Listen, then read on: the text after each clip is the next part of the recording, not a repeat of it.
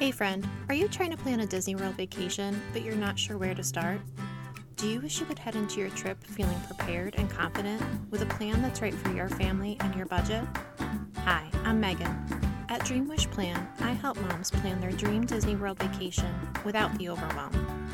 On this show, we'll walk through the Disney park basics so you'll understand all the things that Disney World has to offer. Talk about vacation planning strategy, and I'll give you tips and hacks that will put you way ahead of the pack so you can maximize the fun and minimize the stress. So grab a cup of coffee and your favorite notebook and get ready to create a plan to make some magical Disney memories. Hello, friends, and welcome to the Dream Wish Plan podcast.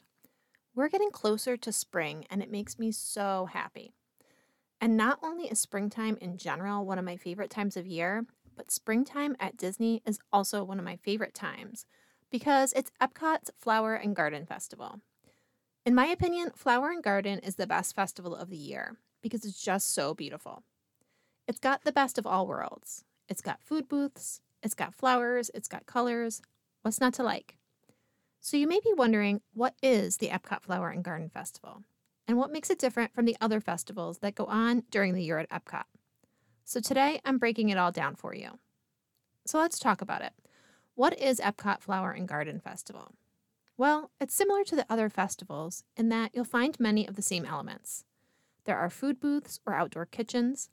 There's entertainment, such as a concert series.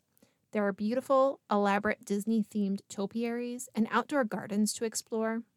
There's a scavenger hunt, and there is a food stroll. And all of these elements have a spring theme to them. One of the questions I get a lot when it comes to the Epcot festivals is Do you need a separate ticket to attend the festival? And the answer is no, you don't need a separate ticket, and there isn't an additional charge. You just need a park ticket for the day and a park pass reservation to be able to enjoy the festival. You do have to pay for any food or drinks you get from the food booths, and there are some other extras you can choose to pay for, which we'll talk about. Epcot Flower and Garden Festival this year runs from March 1st to July 5th. So it's a long festival, it's like four months long. So if you're traveling anytime during spring or early summer, you'll have an opportunity to experience this festival. So let's get into some more details about the different pieces of the festival. And if you've listened to the podcast before, you probably know where I'm going to start. Obviously, I'm going to start with the food. The outdoor kitchens are similar to what you're going to find at other festivals, but the offerings are going to be more unique to Flower and Garden. I'm not going to go through all the kitchens and menus in this episode, but I will add a link in the show notes to my blog post, which gives a more complete list of everything that's included. But here I'll give you a highlight of some of my favorites and some of the most popular spots and items. One of the new spots for this year's festival is Brunch Cot, which, as its name suggests, will offer brunch type menu items like avocado toast, lox Benedict on everything focaccia, and fried cinnamon roll bites with cream cheese frosting and candied bacon, which were previously available at the Sunshine Griddle booth, and they are amazing. Some other highlights are the Taco Vampiro, which is barbacoa beef in a corn flour tortilla with Monterey Jack cheese and salsa that you'll find in Mexico. And one of the cool food booths at the festival is the Honey Bistro, which has menu items that incorporate honey. This year they have a chicken and waffles, which is honey brined chicken with cornbread waffle with honey butter and spicy honey. All right, I really should not have tried to record this when I'm hungry. Okay, just a few more favorites. At Fleur de Lis, they have a beignet caramelise, which is caramelized beignet filled with vanilla ice cream, and that caramel on top is crispy crunchy. It's so good.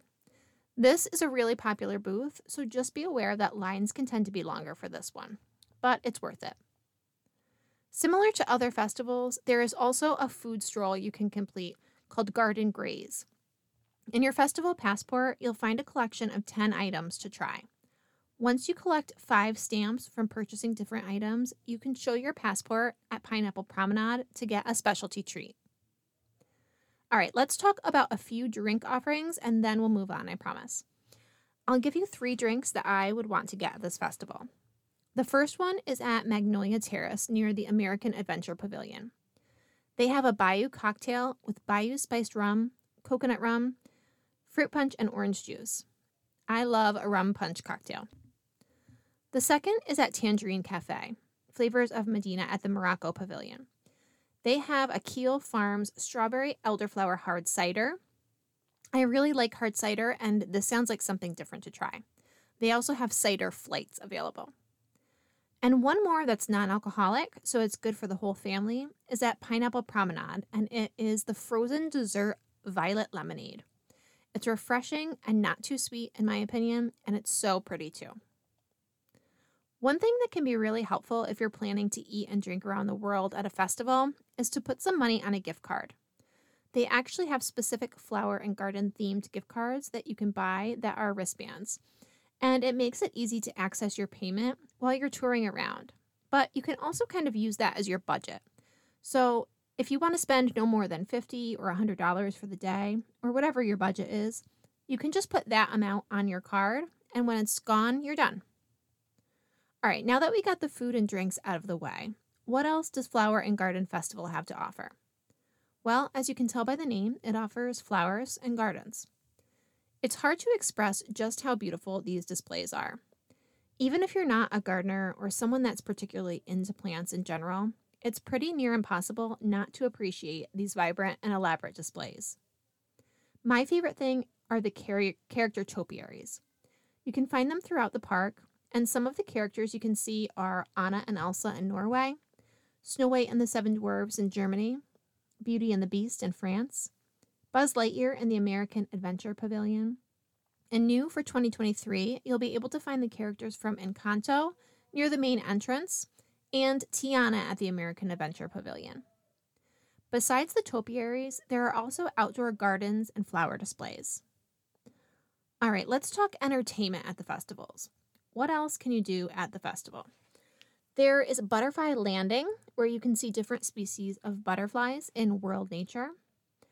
In World Discovery, there's an outdoor escapes play garden, which is a camped theme garden playground area. Another one of my favorite parts of an Epcot festival is the scavenger hunt. And the scavenger hunt at Flower and Garden is called Spike's Pollination Exploration. You can purchase a map for $9.99 at several different merchandise locations. You'll be searching for Spike the Bee all around Epcot. And once you complete your hunt, you can turn in your map at World Traveler or Disney Traders for a surprise. And because Easter falls during Flower and Garden Festival, there's also a second scavenger hunt that's available starting March 13th, and that's the Egg-Stravaganza Scavenger Hunt. And it works the exact same way, except you're looking for big Disney themed Easter eggs. Another fun form of entertainment at the festival is the Garden Rocks concert series, located at the America Garden Theater at the American Adventure Pavilion. The concerts are held on select dates, and there are performances scheduled on those dates at 5:30, 6:45, and 8 p.m.